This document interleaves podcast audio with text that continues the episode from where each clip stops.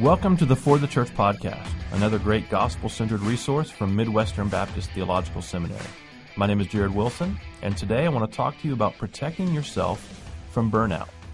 Uh, most faithful ministry leaders I know are tired, uh, and many are the good kind of tired. They work hard, they stay diligent and productive, uh, they love their churches and their ministries well. Uh, but a whole lot of them, I would say, are the bad kind of tired. They overwork, they overcommit, they're one or two ministry crises or conflicts away from falling apart. Maybe that's you. Maybe you're listening because you saw um, that, that this was the topic of the podcast.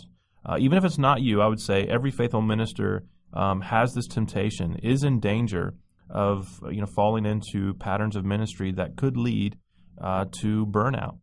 So how you know so how can a pastor or ministry leader work to protect themselves from crashing and burning.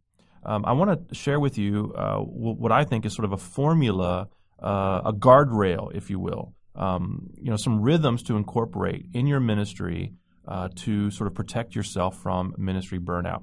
Um, I use a short acronym RBM. RBM. What's RBM? It stands for rest, boundaries, and margin. Rest, boundaries, and margin. Remember this um, acronym, RBM. Every pastor, every ministry leader needs to intentionally and strategically make sure his ministry life includes the right amount of RBM. So let's take it one at a time. Uh, the R, of course, stands for rest. Rest. And it's not optional. Uh, pastor, ministry leader, it's not a suggestion. God has commanded that we rest. And not every now and then, not when we feel exceptionally tired, but as a regular pattern of life. Um, at the very least, weekly, there needs to be one day of rest. Every human being needs regular rest from work. Um, a, a, lot of pastors I know, and probably that you know as well, don't take a day off, uh, or they spend their day off working on their sermon or doing other things that aren't exactly restful. Uh, you might say, um, as I've heard some people say, that your season of life doesn't allow for much rest. And I would say in response to that, that um, you're not God and um, you know the world doesn't need you to be um, omnipotent and omnipresent. Uh, the world is not relying on you to be working 24 7, seven days a week, 365 days a year. Um, that's what we have God for. And so, if you're saying that your season of life isn't allowing for much rest, I would say that your season of life is setting you up for another season that's going to be a complete disaster um, and a crisis. So, if you want to make sure that you have longevity, um, and endurance in ministry, you need to start now incorporating regular rest into your ministry rhythms. All right, so rest. Uh, now, B, uh, boundaries.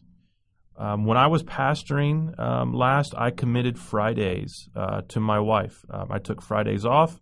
Um, Fridays were for my wife. Saturdays were for my wife and kids, so for my family. But Fridays were just for me and my wife. That was our day together, and we would get out. We would go you know, um, on these little drives, you know, through the country, uh, or sometimes we would just stay home, watch movies, stay in our pajamas, whatever we wanted to do. Friday was um, a day for us to be together. But once this became known, um, and you will discover if you've been in ministry for a while, um, you'll uh, you know discover that there are people who like to test these boundaries. Once they know you've set a boundary up, uh, you know something in in their heart uh, wants to you know test that and and and tempt you you know to violate that boundary or to cross that boundary. And so um, when that became known that you know Fridays uh, were for me and my wife, uh, a couple people in the church actually took it upon themselves to sort of begin poking at that boundary. And they would repeatedly ask for meetings on that day. And they often had you know reasons for that you know that's the only day they could meet or this that and the other thing. Um, but i said no and i protected that day um, now, of course, this is you know um, you know uh, excluding actual you know crises or, or emergency situations. If someone you know has fallen ill and uh, you know is in the hospital or or you know someone is in in the midst of a crisis that requires your help. I'm not saying you you, you know you brush them off or blow them off. Um, but just having just sort of you know the boundaries for regular ministry life is really important and your boundaries might be different it might you know uh, might not be a particular day, but you still need to have some kind of boundaries uh, in place. It may sound noble and godly to keep convenience store hours, uh, Pastor, but I'm telling you, it is a fast track to physical exhaustion. um, as well as gradual resentment of the flock. A pastor without boundaries has an idolatry problem, and he's encouraging his church to have idolatry problems too. Good pastors are available to their churches, yes, but bad pastors try to be available 24 7. Uh, again, remember this you aren't God. Stop trying to be. Um, only Jesus is omnipresent, so quit trying to be Jesus to your people. Um, the last part of the acronym, of course, is the M. Um, that stands for margin. And margin is similar to rest, okay? But it's not about not working, okay? Uh, margin is about intentionally incorporating into your schedule open spaces for the more quiet kind of work. Um, making sure that I had plenty of margin in my ministry week uh, for praying, reading, studying, and just thinking, sitting there and being able to dream and think about the church and and sort of imagine strat- you know strategy uh, and and vision and that sort of thing was extremely helpful for me. And it's also a good preparation for the weeks when ministry burdens are unexpectedly heavy. Things come up uh, you know, emergencies happens or crisis situations or sudden counseling sessions are needed. If you don't have margin, you'll quickly begin to feel more and more overloaded. But if you've already scheduled your week, um, you know, to the limit with meetings and other ministry tasks, dealing with these occasional crises or surprises that come up will prevent you from completing the necessary tasks.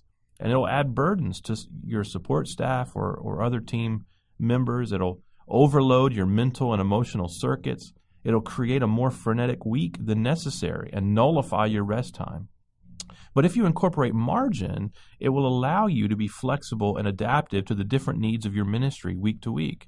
So schedule a reasonable amount of free space in your work week and then use that free space in helpful, productive ways uh, on things that could be set aside in the moment if something comes up.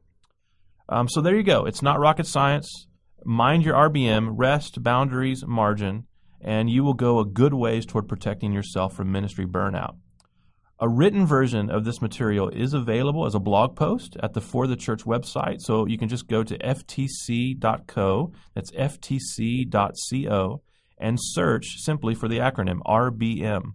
Uh, and you'll see a written version uh, in blog post form uh, of this material. Thanks for joining me on today's podcast. Until next time, may Jesus be big in your church. You've been listening to the For the Church podcast, hosted by Jared Wilson, managing editor of For the Church, found online at ftc.co. This resource is brought to you by Midwestern Baptist Theological Seminary in Kansas City, Missouri, where we train leaders for the church.